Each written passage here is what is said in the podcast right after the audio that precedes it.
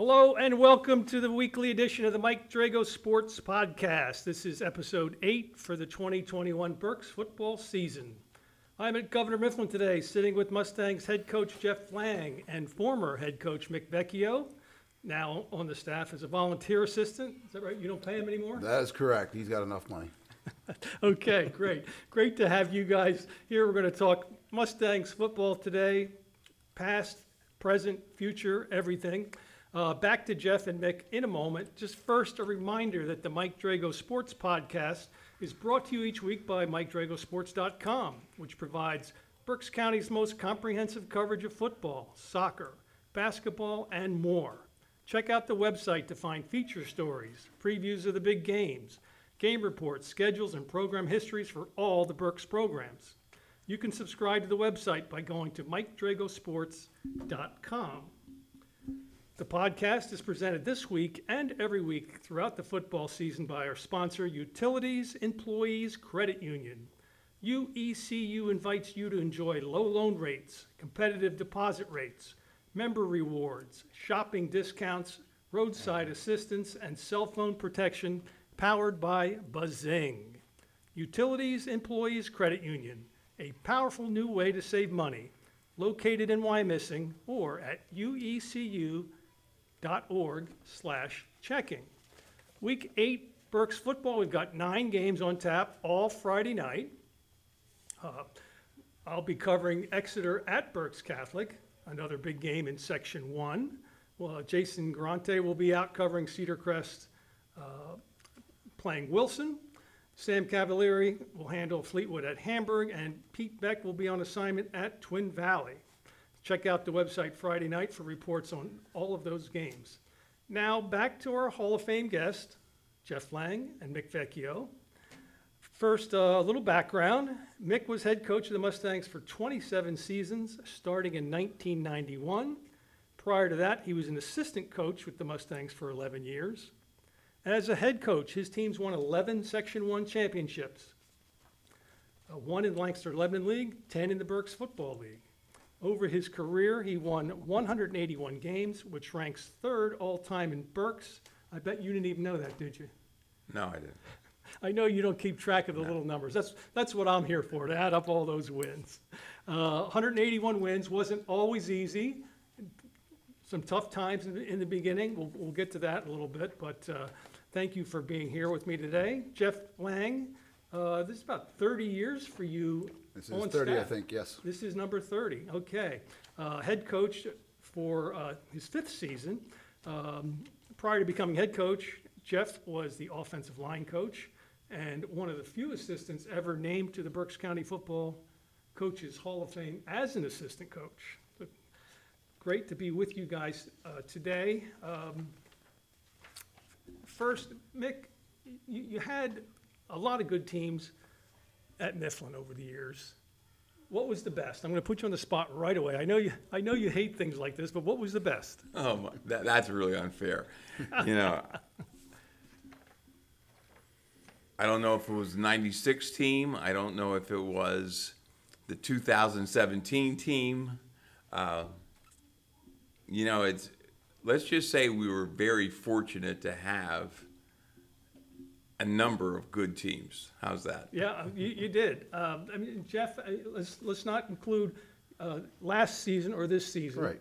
When you were head coach, but as an assistant, what would you say? And what people ask you all the time, what was Mifflin's best team in the last 30 years? Mifflin's best team, ah, 17, but you got to go back to some of Jan Johnson's years there. We His senior year, so what was that?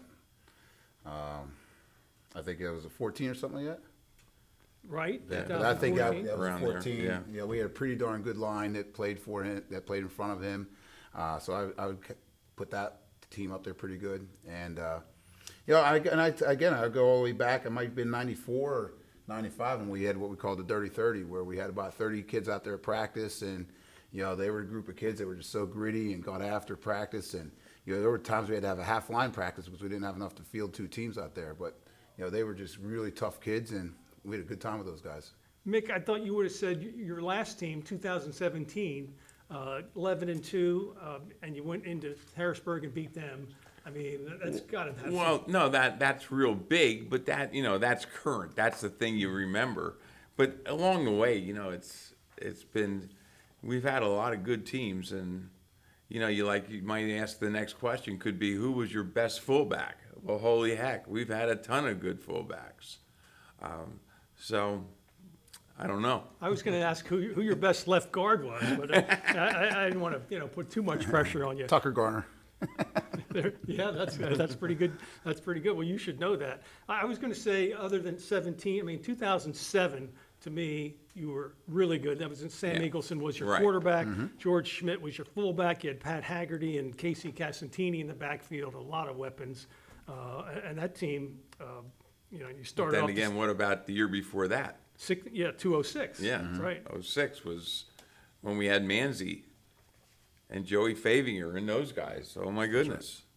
Right, and that was, uh, until last year, the deepest uh, penetration into the state playoffs. Correct. Uh, Yeah. You you played State College, Yeah. which was essentially, I think, a state quarterfinal. That's Yeah, right. That's what it Yeah, was. it was, it was, and I've harped on this a lot of times, it was like, there was two years where there was not a District Three championship. You would have, Mifflin would have won Right. Yes. the District Three championship that year, but the way it was set up, it was a sub-regional with District Three and Six. nine, I thought. Yeah, I thought it was three District nine or three and six. Something Yeah, like that. so it just, but I, anyway, I, I declared you guys District Three champs. It, you know, so I put it out there. But, uh, you know, until last year, then you, you, you got one officially. Um, uh, So, uh, Jeff, la- last, last year's team, obviously tremendous season. Uh, Did you, did you expect to be this good this soon, you know, and this year? Because you came right out Oh, against yeah. York and Well, just, Well, we lost a lot of leaders on the team last year. We were pretty senior laden. Yeah, we had a lot of good seniors on that team. And uh, I was concerned about, you know, will the, you know, because these juniors that were played with them you know, they were always under their wing. And, you know, I wasn't sure whether or not they'd step up into that leadership role for the rest of the kids on the team. So I wasn't sure for a while there. But, you know, as the summer progressed on and as we got into the camp and especially after that York game, you know, they made me a believer, that's for sure. so like by the end of the first quarter at York, you, you're pretty Yeah. certain what you had. That's right. Yeah, I mean, you know, the guy, it's amazing, as good as you were last year, and you lost a lot of good seniors and Camerons at Rutgers and Brandon Strausser, the all-state player, now at Kutztown U. And, you know, you've, you've filled in for those guys, and um, it's just been amazing to see it happen. Now, you, you you handled Exeter last week, you're up on them thirty, nothing. Exeter, by all accounts, is, was the, t- is the top contender in mm-hmm. your section. So how do you keep everyone focused after that, after blowing them out on their home field? Well, 'Cause yeah, score wise, I, th- okay, we blew them up, but in the second half, they did some nice stuff, and you know they took it to us a little bit in that second half. I mean, yeah, we came out on top with it. We had an onside kick to come out the half and got it, and luckily went down to score. But you know, if we don't kick that onside kick, and you know they do what they were doing the whole half, that's a little bit of a different football game. So you know, we the kids understand that. We watched a good hard film on Monday and broke down some things that the kids were really messing up on that we had practiced, but they weren't executing on the field. So we're right now worried about ourselves and trying to get better every day. Right.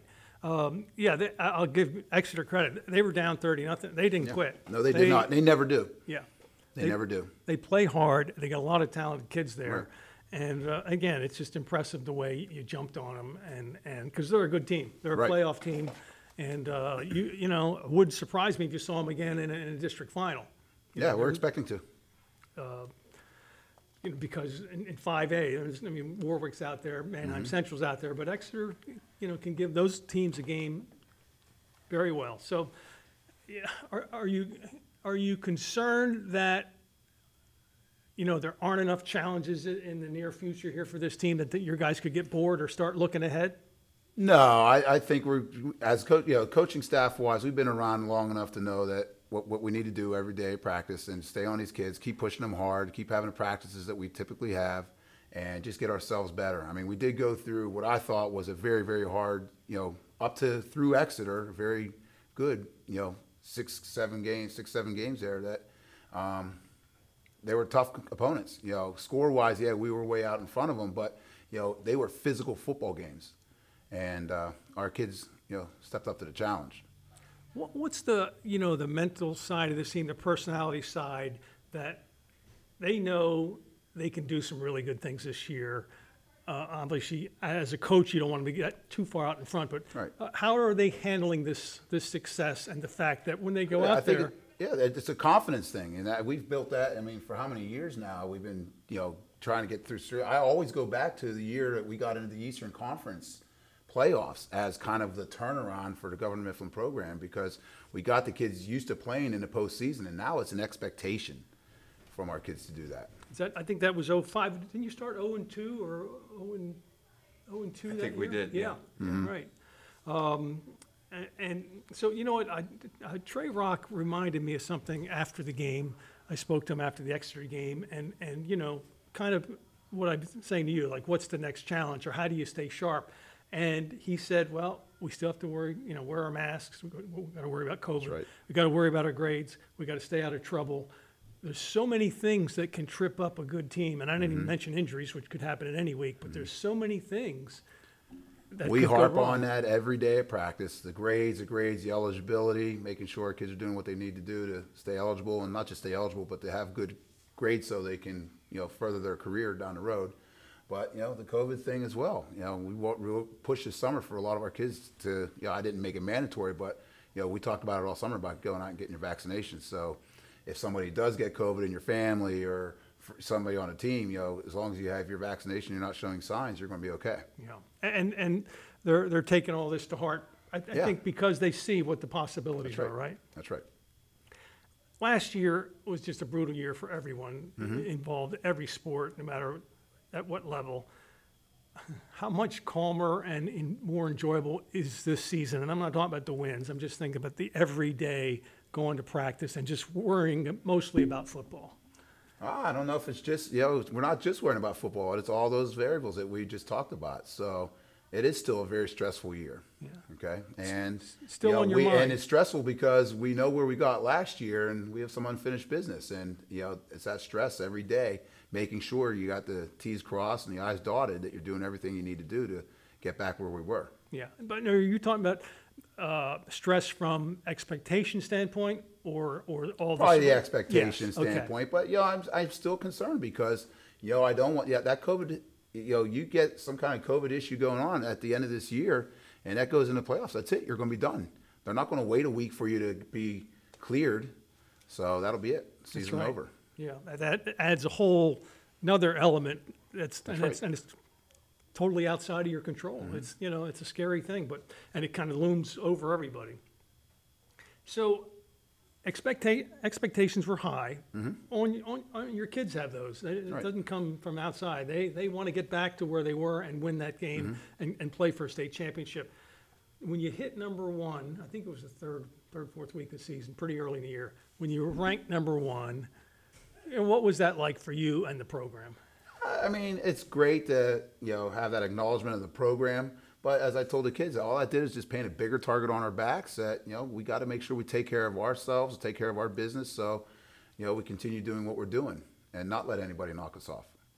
Mick, I, I know you don't get into things like rankings and stats and records and things, but did you take a moment after Mifflin became number one team in the state for the first time and kind of look back and say, you know, quite an accomplishment from where, where we came 30 years ago? Oh my, yeah, I did, because very few people, Mike, know where we came from, and I guess that's a good thing. Yeah, well, we do. but we haven't forgotten at all. Yeah, I was uh, talking to Jan Johnson a few weeks ago. He was on the podcast, and I said, "Are you even old enough? Can you remember a time when Mifflin wasn't good?" And he couldn't.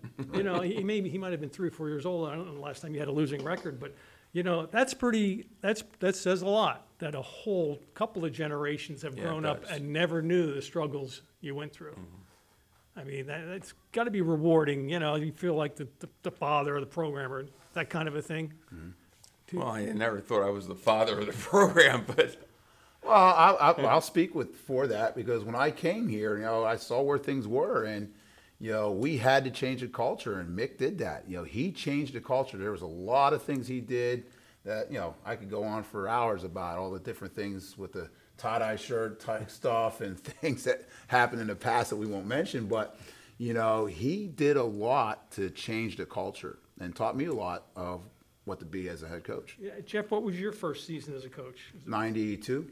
Ninety-two. 92. Okay. Oh, you, so you, you were here for the one and ten season? Oh yes. Oh, sure. Oh yeah. yeah. Yeah, I came in and he said they were six and five. I'm like, okay, this is cool. You know, I was came from basically programs that were 500 my entire life through high school and college. And I'm like, all right, we got the ball rolling here. And then we come in and go one and ten. I pretty much thought the whole, whole thing was my fault.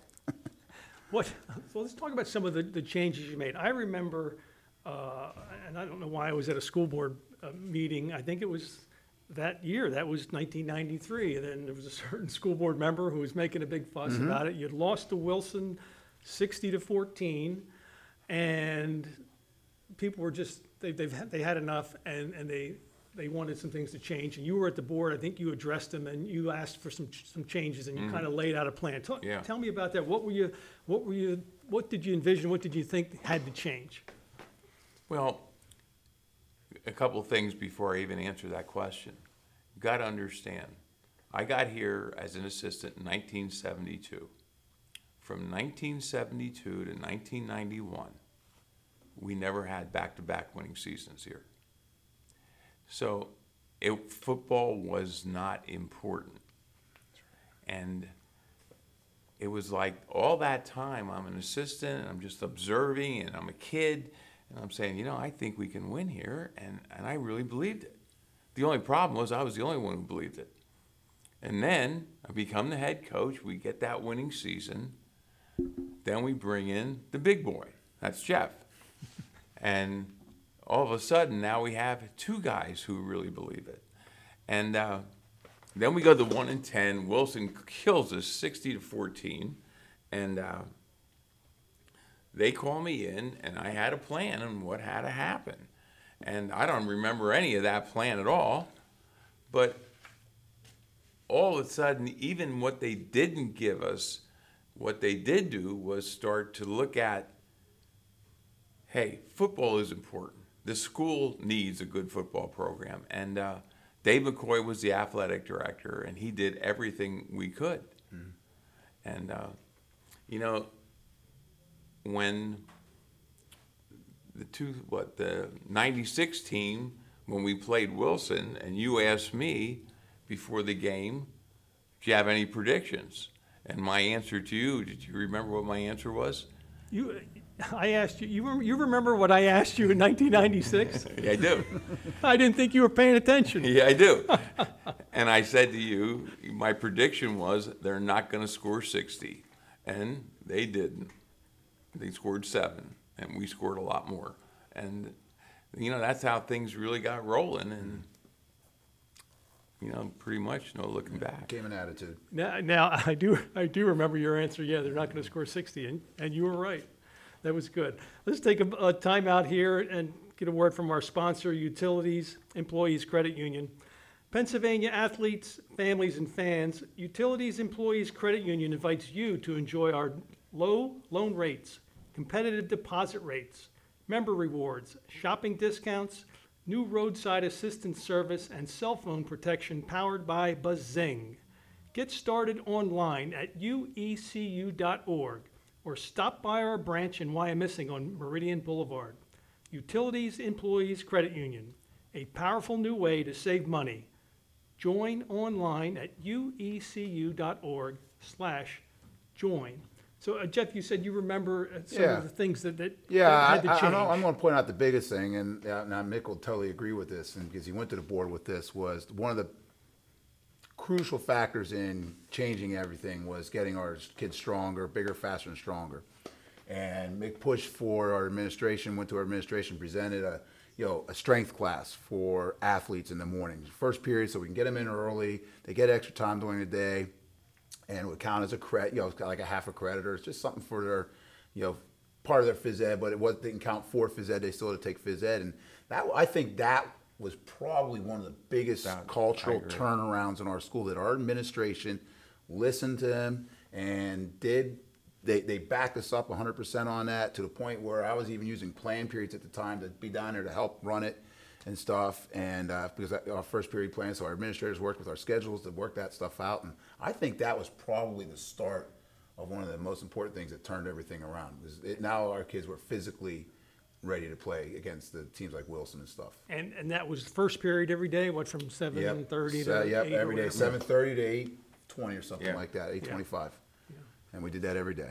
Mick, what else did, you know, were you asking for? What were the other major changes? Well, the only other thing would be, the ma- other major thing is to work as hard as we could to get coaches in the school. Yes, And, that was the uh, and now we have as many coaches in the school as any team Right. that we play. Um, and, you know, it's like, as a coach, you want to care about, obviously, number one priority right now is football. But the real number one priority is how they doing in school is it important? And you know, football's a vehicle to, in a sense, pound it into the kids. You got to come through here. This is fun. We're doing this for fun, but that's pure business. And uh, and I think that's the approach that we've always taken. Um, so, having everybody, almost the entire staff in the school, uh, you know, it's a great help. People uh, who aren't involved in sports as coaches or administrators, I don't think they appreciate the importance of having a teacher, uh, having a coach who is also a teacher in the school. Talk, talk about that. How does that come into play? Well, you know, it's it's it's critical. It, you know, I know that we've had, and now more and more, every school has coaches that are not in the building, and you know they don't know what the kids are doing day to day. Uh, they don't know that so and so's really screwing up in this class, um, where now all Jeff has got to do, not Jeff has got to do, all a teacher's got to do is email Jeff real Yeah. quick and say, hey, he's really out of line in here and let's get it settled. Um, but, you know, really, it all comes down to we were at a clinic one year with Joe Paterno. And Joe Paterno said, a good football coach with the right attitude is worth 10 principals. Mm-hmm. I remember that. And if you stop and think about it, it's true. And the reason I say it's true is because the principal in high school is the ultimate authority figure, where the football coach is not the authority figure, but the kids all know who he is. And the kids all look, when he walks down the hall, the kids behave real quick. And so it's a good thing if you do it in a positive way, which I think I did and I think Jeff does. Uh, wh- What year did you switch to your offense to the midline? Because to me, that, that was also another huge uh, turning point in this program. That came about the time, I'm going to say around 2006. Okay. And was Rhodes quarterback. That's right, Brad 2006. So Brad that Rhodes was was the first quarterback. year, okay. Yeah. And that's when we started going pretty much full time. The year before, we just ran the midline itself. Yeah. And, but we, we sold out in 2006 to the whole works. Good story on that. You know, Bill Morgan. Okay, everybody knows Bill Morgan, legendary coach from over at Wilson. Uh, he was done there, and he came over and helped us for a couple years. And he always said, "You want to you want to mess up a defense? Don't block somebody." Remember him saying that? Yep, I do. He said, "If you want to if you want to give a defense problems, don't block somebody." And that's kind of where everything started from. And then you had a buddy from, wasn't it a buddy from Jersey that Yeah. kind of uh, was He's the one who- tinkering with it. Yeah, uh, and he gave us like the formations and said, you should run this, you should run that. Like, for example. pre-Navy stuff. Yeah, we were running the jet sweep before anybody around here ever heard of it because we got it from this guy. He said, "Mick, you're not going to believe this. This play works," and uh, so then it just started to evolve, and you know, we probably have the most unorthodox play calling system of anyone. For example, if you talk to Rick Keeley and, and Bob Wolfram, their plays are boom, boom, boom, all total 100% wing T. Our plays are all total 100% made up by him and me. You know, And you're talking about from the blocking scheme on? yeah, sure. I've been, I mean, but have, Sure. are they borrowed from here and there? You know, you. Well, you some are things- borrowed and some are made up. And uh, like we have one play that's a base play for us that's totally made up that nobody else runs it but us. And it works. Which play you talking about here? I'm not telling you. Okay. Well, you only have three plays, so I'll, I'll be able to narrow it down. well, you figure it out. I'm not telling. Okay, so, but, so, and, and, and why did you do that? Then you kind of went back literally Well, to the drawing as- board and created as your own stuff? Phil. You know, our numbering system, we call our plays by numbers.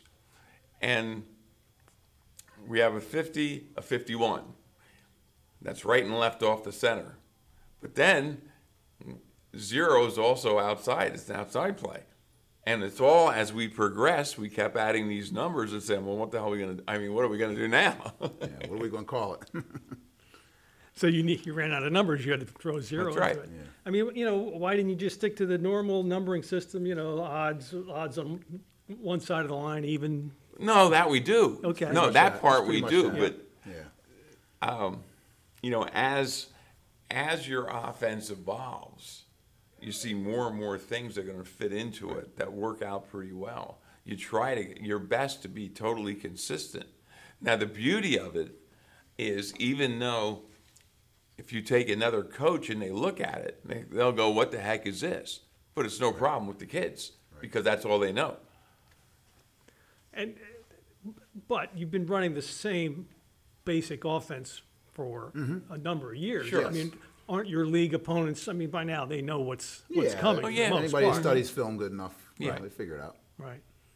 Um, So I, I always thought that, and it's interesting, you, you said nine, uh, 06 was the first season you ran the, you went to the midline. Yeah. and- But your guys were not running that in junior high, correct? No. No. Okay, so it was all new to them as well. Yeah. Um, But since then, you've been able to run it. Yeah, now they are. Yeah, Junior okay. high, even down in our Broncos program, they're Right. running some of that. But I always thought that that midline veer, whatever you want to call it, was, was sort of an equalizer because it's difficult to defend and it's tough to prepare high school kids in, in, I mm-hmm. want to say a week, but really it's only three to four practices you get. Mm-hmm. People don't understand your time in, at this level is limited on the practice field. It's not like the pros where you can be mm-hmm. out there all day and take as much time as you need, or even in the college, you can, you can spend a lot of time on the practice field. You get two hours a day, basically, you know, Tuesday, Wednesday, Thursday, right? I mean, Mondays, Right. you know, I don't know how much you do on a Monday, but still, that, that's not a lot of time for teams to prepare to stop you, right? And have you felt that's kind of been an advantage with that offense? Definitely, it's the speed of the, uh, you know, this, the, the quickness and the speed that it hits is very difficult to replicate in practice. You know, from what we think, what- from what we see, and you know, we were getting, it was getting to a point where we're starting to get a little frustrated because we were running it, uh, Boone was running it, Reading was running it, Muhlenberg was starting to go to it, and you know, there were a lot of teams in the league starting to do it, and it was kind of like, oh, okay, well, everybody's going to start getting ready for it, but now I think we're back to the only ones that are doing it. Well, and, I mean, that's, you know, what they say imitation is the sincerest mm-hmm. form of flattery. So people saw that it was working for you and they tried to mm-hmm. adopt it themselves, which is, is smart. I think you have to follow the winning teams and, mm-hmm. and see what, why are they winning and try to emulate that. But it was interesting when you did it in 06, Berks league was a passing league at that time. Most teams mm-hmm. were, were spreading out and throwing the ball a lot.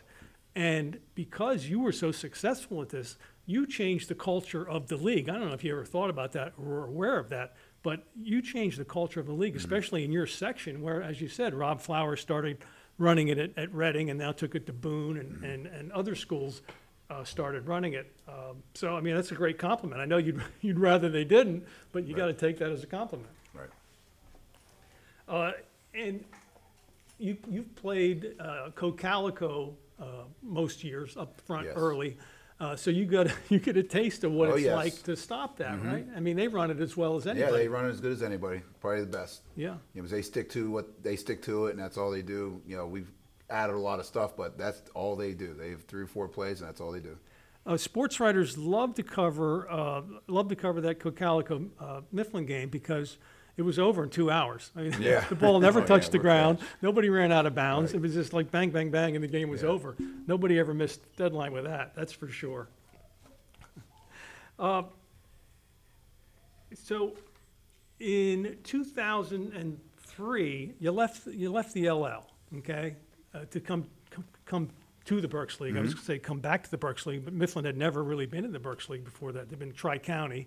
I guess back in the 50s they were part of a Berks League, but and you took some heat for that, uh, for leaving. how, how valuable, it tur- obviously it turned out to be a good thing, but how valuable was that to, to kind of get out of there and kind of get a, a restart in, in a new league? Well, I think at that point, you know, we were playing teams in the Lancaster Lebanon League Section 1 uh, that were so much bigger and so much stronger than us. We were getting beat up every week. And I, I think we made the decision as a coaching staff, we got to do whatever we can to move to um, the Berks County League. And it's interesting because what nobody seems to, they remember we doing it, but nobody remembers Muhlenberg doing it. Muhlenberg Years was earlier. also went Yeah. through exactly what we did. Right. And got out, got in the Berks County League and Did well. did very well. Um, and that, that's the reason. You know, it, was funny because as time progressed, there were a couple of years, um, Section 1 of Berks County was as good or better than Yeah. Section 1 of the Lancaster Lebanon League. A lot of years it was Yeah. better, yeah. Um, and just the way it's turned out. Well, it, it, yeah, it's interesting, you know, you, you come to the Berks League and people think, oh, they're running away from the LL. And Blue Mountain and Pottsville joined Section mm-hmm. One. Yes, it did. both programs at the very top of their game, and mm-hmm. Pottsville uh, a few years later went to back-to-back state championship games. That's some of the best football Berks County's ever seen from 04 to 10 or 11 or 12. Mm-hmm. When you had Hall of Fame coaches at every school, I mean, Kevin Keating was at Potts, mm. Pottsville, John Yoakum was at Muhlenberg, Dave Bedolis, a heck of a coach at Daniel Boone. He took them from zero Yep. to 60 mm. overnight. And uh, it was just tremendous football, Yeah. week after week. That, that had to be, it was fun to watch. It was, and it was fun to coach. Yeah, coach. it was fun to coach it. Um, you know, some of the, and Conrad Weiser was in there too, Yeah. and, and competing very well. Um, that, that was just uh, one of the great runs. Now, that section, you, you kind of warmed down. Mifflin's kind of worn down the competition because for like six or eight years, uh, Mm-hmm. all of those teams were in a tight pack. And now, the last uh, several years, some, some of those programs have dropped off, Mm-hmm. unfortunately. Um, has it been too easy at times to win your section the last eight, ten years just because these other No, teams? because you know in the last bunch of years, Exeter's always been in there. You know they've been there, and you know, and you know, Berks Catholic now they're up with us. They're a good football team. You know, really well. So you know, you got to make sure you come ready to play football each Friday night. Let's take a time out here and just remind you about our sponsor for the Mike Drago Sports Podcast each week. It's Utilities Employees Credit Union, which invites you to enjoy low loan rates, competitive deposit rates, member rewards, shopping discounts, roadside assistance, and cell phone protection powered by Bazing. Utilities Employees Credit Union, a powerful new way to save money. Located in Wyomissing or at uecu.org slash checking. So I mentioned Jan Johnson uh, was on the podcast a couple of weeks ago, and he said, Mick, he said you were really tough on him as a coach. Yeah, I was. You agree? Yep. Uh, yeah, and not only him, but everybody. You know, I, um, as a head coach, I thought I took took the position where I didn't care who you were, everyone's equal here, and it's all going to work out. You might hate me today, but in the end, you won't. And I always felt it worked out well. I was tough on him. I was tough on my son Frank. I killed my son Mike. Mike was the whipping boy of the whole team. Remember Jeff? Oh, yeah. Mike was the uh, anything that went wrong that year, his senior year. I yelled at Mike. It was a given. Um, That was 96, I think, Mike was Yeah. senior, and Frank uh, was your quarterback that Right. year. And again, you mentioned that as one of your, your better teams, and it certainly was. That team went uh, eight and three. I think you played Cedar Cliff in the, Yeah, in the that's right, district Cedar playoffs. Cliff. For- that the, that- I think Mifflin's first district playoff. Yeah, Yeah, that's right. Yeah, Yeah. that was a, that was a breakthrough season. uh, Which those guys are having their reunion. Uh, That's right. Friday night. Friday after, night. at the Muhlenberg game. 25 years. Yes. Wow. Makes Uh, you feel old, huh? nah, doesn't bother. me. But that was a terrific team. Your defense was sensational. But and, and a lot of coaches take this tact. I think you know Bill Belichick's known for that. I mean, you know, he had superstar in Tom Brady, best quarterback in the league, and he, you know, you didn't cut, cut him any breaks. I mean, there's a danger there, right? If you had been easy on Jan or on your own sons, you you lose the rest of the team, right? Oh my, yeah, Yeah, no doubt in my mind. Um, we had in on that team in '96. We had a kid named Pat Chappelle. Pat was turned out to be the number one linebacker in the Lancaster Lebanon League, and he was a tremendous football player. But I was unmerciful to him. I know you're not going to believe this, Mike, but I probably called Pat every name in the book. I've heard a few of those, those words slip out at practice from time to time. Ever, uh, uh, ever, uh, uh, I mean, and there's certain kids can handle that, and there are some that can't, right? I mean, there, have you had kids that you just knew that it would just not be able to take that? Well, yeah, there were a few, and then you just you know you you tone it back with those guys. You know, you know, uh, like for example, my youngest son Doc. I never really screamed at Doc. No. You know, it just he took care of it himself. I didn't have to. Well, Doc always had this uh, knife collection, so. That's uh, right. That is so exactly right. I wouldn't be screaming. And it was only in the across the bedroom right across from ours. I still remember that. I think it was one of your first years or early in your coaching Uh-huh. career. And uh, the, the new, newspaper did a story about your family because Yeah. all, all three boys Right. were on the team. I think Right. Doc was a freshman when Mike was a senior and Frank Mm-hmm. was a junior. And, and I remember a picture of, uh, you know, the three, three kids and you guys in the living room. Yeah. And, and uh, I don't know if there was a picture of his, he had like, what do you have, swords or knives? or? Swords and knives. Yeah. On a uh, four by eight sheet of plywood in his Yeah. bedroom. Yeah. I always remember that. I just figure I'm going to be nice to this guy. I don't, I don't need him coming after me. but I mean, again, with Doc, you, you didn't probably didn't need to yell at him. No, didn't need to. I mean, just kind of like a self-starter type kid who's. Yeah. going to, you know, develop into the kind of coach he's been. I mean, tell me this: you, you get, you've had a chance for a long time to coach with two of your sons on the staff. Mike and Doc are still there. How rewarding is that to, to, to have that experience? And then also, I mean, they're not just there, but they're obviously leaders and, and, and critical guys on this staff. They're, I mean, they're, they're yes. helping now mold young men too.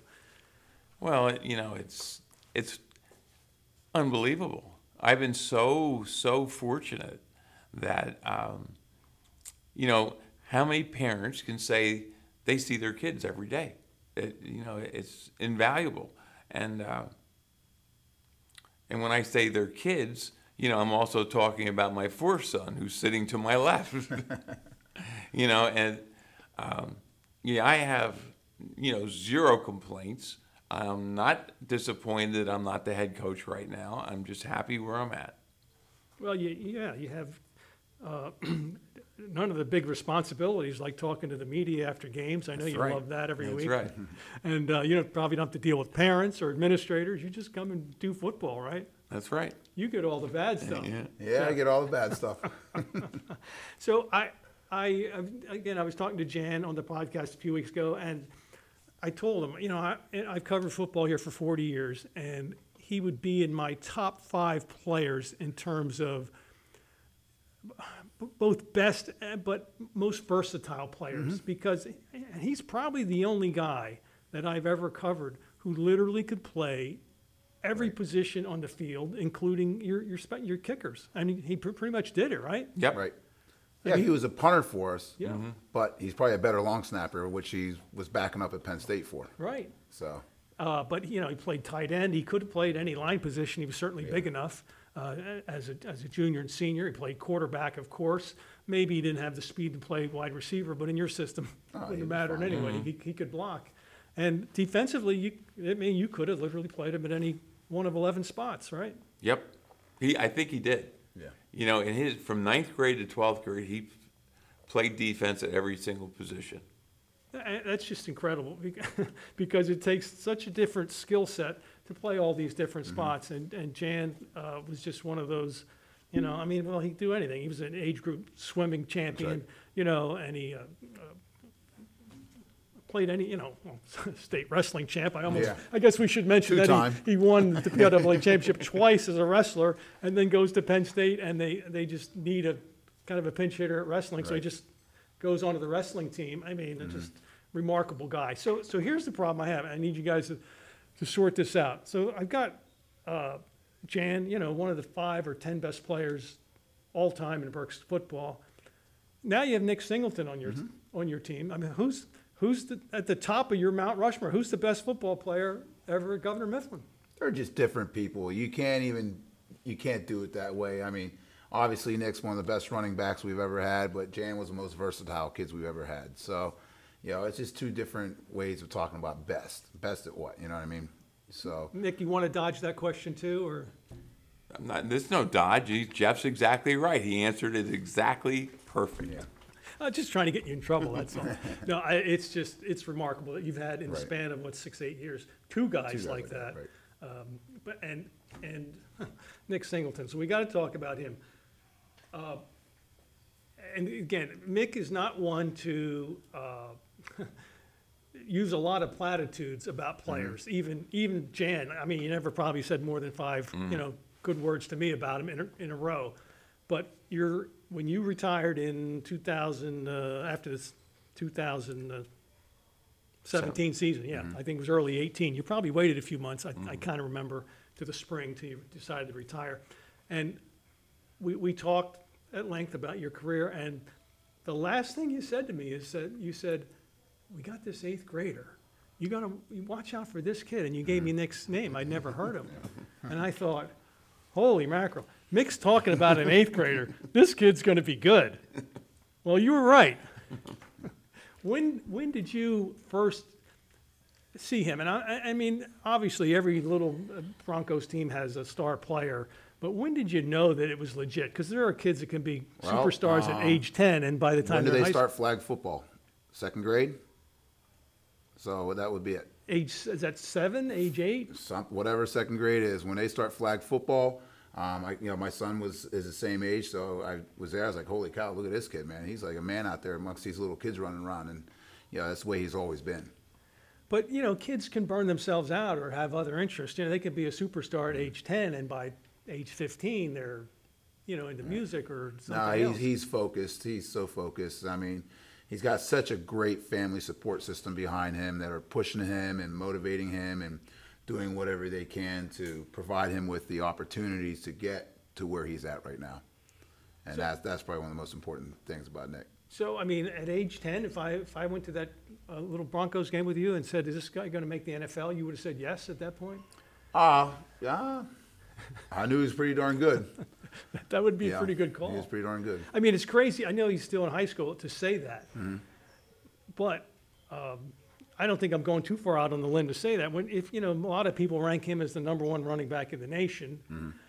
And when Nick Saban comes from Alabama and wants a Pennsylvania running back, well, you know the kid's Right. pretty darn good. So um, uh, it, it just it's just amazing to have Mm-hmm. a kid like that in our area. You know, you, you watch college football on Saturday afternoons and you turn on Ohio State or Michigan or Texas or, or you know Clemson and you see these great players like Trevor Lawrence and you think, wow, where did that guy come Mm-hmm. Right. from? You know, and you just wonder he must have been so great in high school, and now, you know, I, I Friday night I see Nick Singleton. I said, well, this is where he came from. He came That's from right. Reading, Pennsylvania. He grew up as a Bronco and came through the Mifflin system. And it's just really neat to Mm-hmm. see a kid at such a high level, you know, right, Right. here in our in our midst. That's right. Now, I, I asked Nick about how tough he was on Jan John, Johnson. How tough are you on Nick? Not tough enough. no, Nick Nick does great. I mean, he works hard. He's you know you can't you can't question his workout ethic. I mean, he's a great kid and gives you whatever- what he can give and stuff and everything he's got. Um, he's just been you know a great you know didn't have to do much because he was that motivated. A a you know star player on a high school team or any team sets the tone for the locker room and, Mm-hmm. and what goes on and how much of that does he do, does does Nick do because Uh, you know he's, he's still a goofball with those kids. You know, he's still a kid. He's still a 17 year old kid. He has fun with those guys, but it's it's good fun. It's not you know it's not nothing malicious ever. You know, but you know they, they clean up after themselves. It's, it's all good. but It's I meant good. from a, a seriousness he I mean Oh, come he- game time? yeah Come game day, yeah, he's dead serious, and everybody knows it around him, and you better look out because he's going to hold you accountable.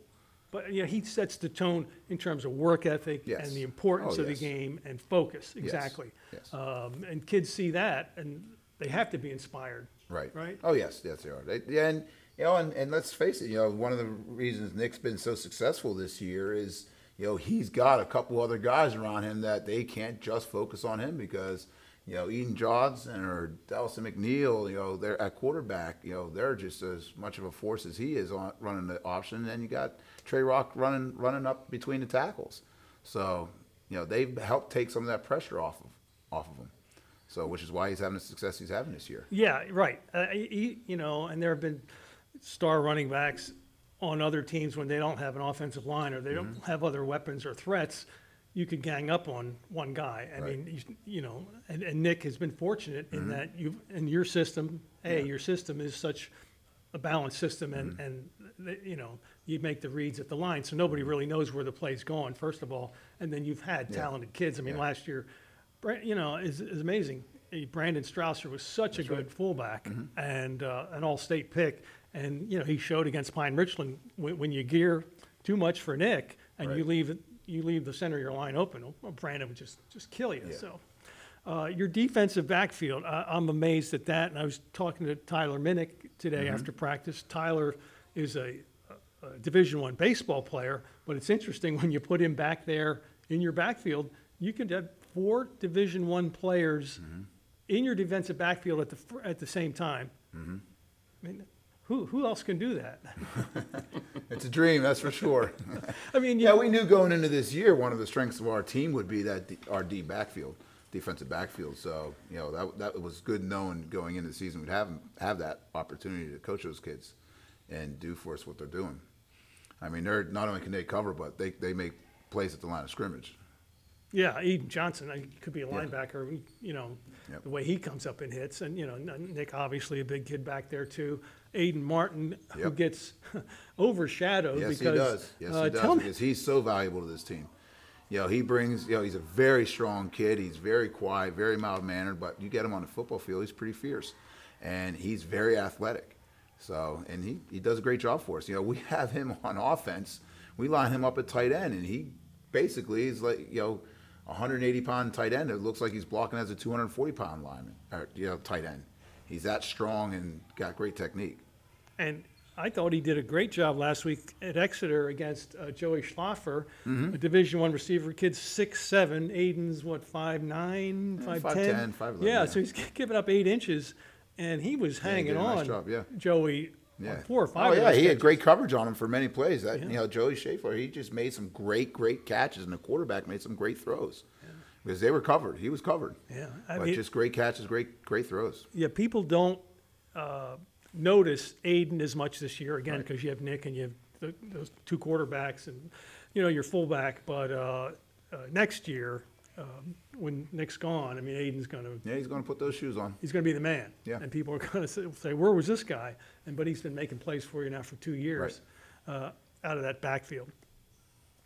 So, uh, okay, l- l- let's look forward a little bit. How how often every day does somebody come up to you and mention, uh, you know, coach, you're going to win a state title this Too many times. It's all the time, and you know, again, you got to keep yourself grounded because one slip up, it's over.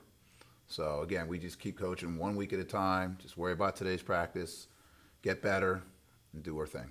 Are, are- you you confident in the kids and the the um, the mindset that they're not gonna they're not gonna look too far ahead and they're not gonna look past you know when you get to week eleven they're not gonna look past that team. No, I'm confident that they're, they're just worried about that week. Yeah. And as coaching staff and the you know experience we've had, we want to make sure that's all they worry about.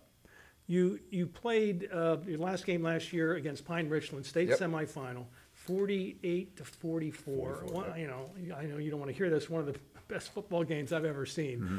Uh, I know it was tough on that sideline, but it was just an incredible football game. Two talented teams just whacking each other, Mm-hmm. play after play. Um, and a super difficult loss when you get Yeah. that close and, and lose, and then you see the next week, and they, I forget who they played. They just ran over that Yeah. team. You know, to know you could have been there. How Yep. how difficult was it, It was watch? difficult. It was very difficult. Um, you know, especially how far out in front of them we got, and we just could not close the door on them. Um, you know, they had, you know, unfortunately, we, I think it was in the same series, we had two of our key defensive kids get hurt. And uh, I think that wore on us a little bit as the game went on. And uh, we just we just couldn't stop them. They, they had so much depth compared to what we had. And uh, they were able to just, you know, finish the game Yeah, better you- than we did. You ran out of players. I mean, you, you, you didn't have Eden to start. That's right. Because he was ineligible. So, and then you lose two defensive starters That's on right. one play. So basically, you're down to, your, your, you know, your uh, twelfth, thirteenth, fourteenth best defensive right. player, Mm-hmm. players were on the field, and against a team like- Pine Richland with the mm-hmm. offense they have. That's right. You know, you can't, in, in high school football, you don't have the depth that you do in college or the pros where No. the guys on the bench can come in and they're just as good. Right. No, I mean, when you get to that ninth, tenth, eleventh guy, you're talking about some average. And a school like Pine Richland, athletes. who had, Yeah. they were deep. You know, Right. they just, you know, they have the kids there. It's a big school, and they had a lot of depth compared to us. So how much did that loss and the pain of that drive your guys throughout the offseason and even to this point? I mean, is it kind of defined you. You back my shirt, right? unfinished business? Okay, so Yeah. yeah, that's that's all we talked about all year. Yeah. Um, Doc Vecchio um, made a binder from last year at the end of that game.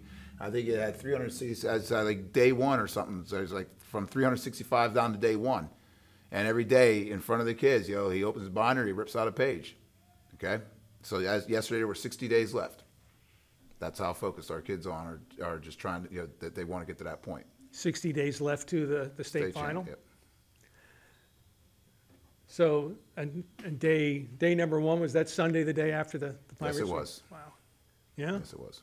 That's, that's awesome. Well, uh, you know, let, let's hope you get back to, to day, the calendar gets torn all the way down to day Yeah, one. that's what we're that's what we're hoping, but. That would be awesome to see that again. I, uh, you know, would not surprise me in the least. You have the team to do it and you just gotta, you know. hope Stay that- grounded, that's right. yeah, Fingers crossed that, that nothing crazy happens and you guys go out there and, and play. Well, this has been a lot of fun. We're gonna wrap things up, talking to Mick Vecchio, Jeff Lang, Mifflin football today, and we can talk for another hour about all the great things uh, the Mustangs have done in the last uh, 25 or 30 years. But guys, I, I do appreciate you taking the time. After a long day, I know you, you were here early this morning, you haven't had dinner, so I'm gonna let you go. But uh, just uh, to remind you that the Mike Drago Sports Podcast is presented this week and every week throughout the football season by Utilities Employees Credit Union. UECU invites you to enjoy low loan rates, competitive deposit rates, member rewards, shopping discounts, roadside assistance, and cell phone protection powered by Bazing. UECU, located in Wyomissing, or at uecu.org slash checking. And as a reminder, uh, check out MikeDragosports.com. You'll find uh, previews for this week's games, feature stories, schedules, whatever you need to know about football, you can find it on the website right now. Uh, Also, before we leave, offering a special discount for one-year subscription memberships for the podcast, uh, for podcast listeners, use the code Mike Drago Pod, all one word, for a discount on your subscription. And you can subscribe by going to the website, MikeDragosports.com. That'll wrap it up for week eight in Berks football. Thanks for listening.